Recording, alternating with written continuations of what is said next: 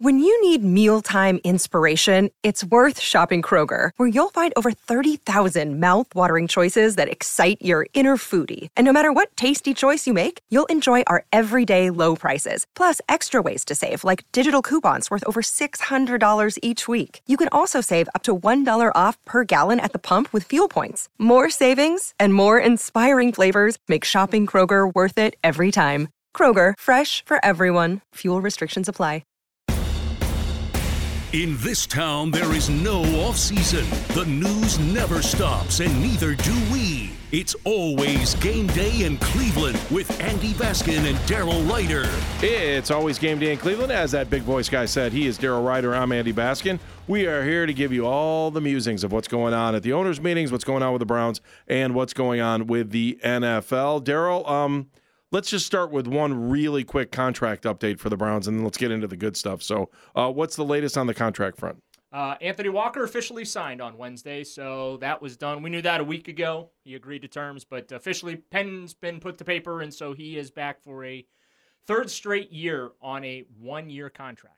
Will he wear number zero now or four? I, I think that they're going to have to fight over it because there's like a couple of guys that are like all about they want to be the big goose egg for for the Browns. Um, so it's going to be interesting to see who ultimately ends up with the zero. Like um, I know it was Greg Newsome I saw on Twitter. I know who should get zero. We got a defensive lineman now whose nickname should be Double O. Give that guy Double O. hi- hi- his nickname is now. He's going to wear seven. He's 007. Oh, good. Okay, even better. 07 or seven? He's gonna have to wear seven. 007. Well, he's going to wear seven, but Yeah. I mean. I like now, it. Now I that like it. Jacoby Brissett's not here, seven's available. That's true. Good point. All right, well said. Well But said. he, right. po- he posted on Instagram he's 007. It's going to be weird seeing a defensive a defensive lineman wearing the number seven. Wearing number seven. Yeah. But here's the here's the funny thing. So we coined that Yes. prior Correct. to him going on social And his name was what? Ogbonnia Okoronkwo. That's what I said.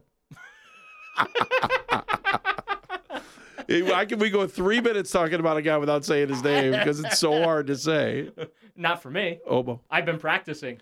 It's going to be double O just- for me. I, ju- I just can't say it real fast. That's the problem. Oh, we'll be talking about anytime you were the pregame show. We're talking about double O. I'm telling you, double 007. Yes. Bond. James Bond. Ah. Shaken, not stirred. All right, let's come back. Let's come back to some of the things that are happening with numbers and things that happened at the owners' meeting. We'll do that in a minute. I, I want to get to the hot topic right now because the stadium issue came back up. And, you know, if you read a couple stories that were out there, it sounds like the Browns are committed to putting a billion dollars into revamping the stadium they have right now. And then I, I wonder, and we're questioning because Jeff and I were talking about this on our show.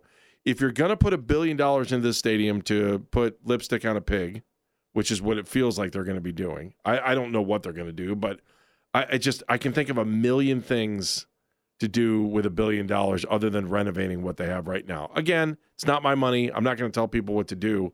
But when I think about how much it might cost them to move a freeway and wonder about the benefits of that, and then start wondering about the other things that maybe they would be better off with a stadium in a different location. Maybe they would be better off developing the lakefront without a stadium. Things that were said by the Browns about lakefront development. Just give me the skinny on what you know and where we're really going with this. Yeah, they they're really pushing this lakefront development thing that's been going on for I guess the last half century. Nothing's been done. Um, got a Rock Hall Science Center. And by the way, it's not redevelopment, it's development because Yeah, it's it- never really been developed. it- it's never been developed. So, um, and I look, I agree with you. Honestly, I am Team Dome all the way. I think that they should build new. I don't care if it's going to cost three and a half billion dollars to do it the right way or not. I don't care. Because here's here's here's how I'm thinking, Andy. I'm thinking in terms of like Rocket Mortgage Fieldhouse right. for all of the consternation over the Cavaliers getting 70 million. By the way, 185 million dollar renovation and the public portion was only 70. That's a bargain. The Guardians are kicking in 150 million to the 435 including renovation plus capital improvements because they're going to do renovations but as they open stuff up like Jenny, you do renovation in your house right you open stuff up Yeah. you fix stuff while you got the walls open Right. before you make everything nice and pretty that's what the guardians are doing so that's why the total project cost is 435 but still that's a bargain compared to what it's going to cost now to either renovate First Energy Stadium, and the reason it's going to cost so much money is because First Energy Stadium was not built well. It is a crappy stadium. They fast tracked it because, well, they had to fast track it. They had three years to tear down Municipal Stadium and replace it with what is there now. And they cut every corner imaginable to squeeze the damn thing within the $283 million budget that they had to play with. They took out the escalators from the design. They took out stairwells from the design. They took out a bunch of stuff from the design. And then at the last minute, Al Lerner, the late Browns owner who helped the team leave in the first place but still got the new team, he went ahead and said, No, we need escalators in the stadium. I'll cut the check for him. And that's why the escalators look like crap around the stadium because, well, it's not, they're not architecturally built in the right way because they got taken out. So it's a terrible stadium. Uh, when you compare it to venues in the NFL around the league, it's one of the worst stadiums in the league. It, it has been surpassed. It was obsolete the day it opened its doors. So my thing is, you're going to have to spend a couple billion dollars on the lakefront as it is. Okay. And if you're including the stadium in that, why not build something that can be used like Rocket Mortgage Fieldhouse, but on a larger scale? Because here's what a renovation doesn't solve renovation does not solve the ability to use the damn field more than 15 times a year. It's natural grass. All right? They have problems as it is. Look at last year. They had a concert a week before the first preseason game. And you can't control concert dates when you can get these big concerts and stuff. But if you have a dome and it's an artificial surface, guess what? You can book whatever the hell you want. And you can use you can have a concert one day and maybe two days later play an NFL game. Because I realize, you know, those big stages, it takes a couple days to, to build and, and tear that stuff down. So that is why I am so pro get the hell out of that building. Is it going to happen though, Daryl? I don't think no, it's going to happen. No, because eh, personal little personal experience here, right? Had to do some home renovations the last couple years. You know, I, I'm not as liquid as some other folks, and so I kind of had to cut corners to get done what I needed to get done. Mm-hmm.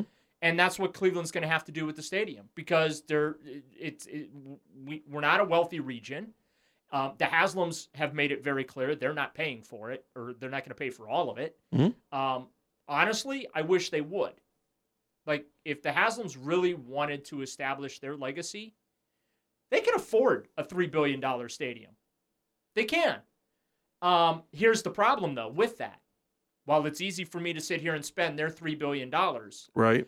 what fans would have to understand is Oh, I know what they'd have to understand. if if if the Haslams built it, then guess what? Your ticket prices are probably going to triple. Easy.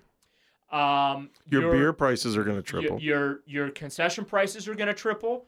Uh, you're going to have to pay for everything and anything, every little. They'll probably charge you for straws. And and again, I'm not making fun of the Haslams. I'm not criticizing the Haslams. This is business 101. They're business people. Like yes, the Cleveland Browns. It's a, you know, it's it's a community asset, so to speak. But they own it. They run it. They're it's in it really money. hard not to look at US Bank Stadium and say they paid that thing off with pull tabs Yeah, and and, quickly. and that's why What, three years into a 30 year deal? And that's why I think that if the Haslams are smart, and we'll get into this in the next segment, Mhm. They need to get to work with the state legislature now, not in two and three years after they propose everything, but now start talking to the governor, start talking to the, state legislature, and I'll give you my plan of how they can finance this thing using some public funds, but without raising any taxes. Oh, I can't wait to hear that. Let's do that next on It's Always Game Day in Cleveland.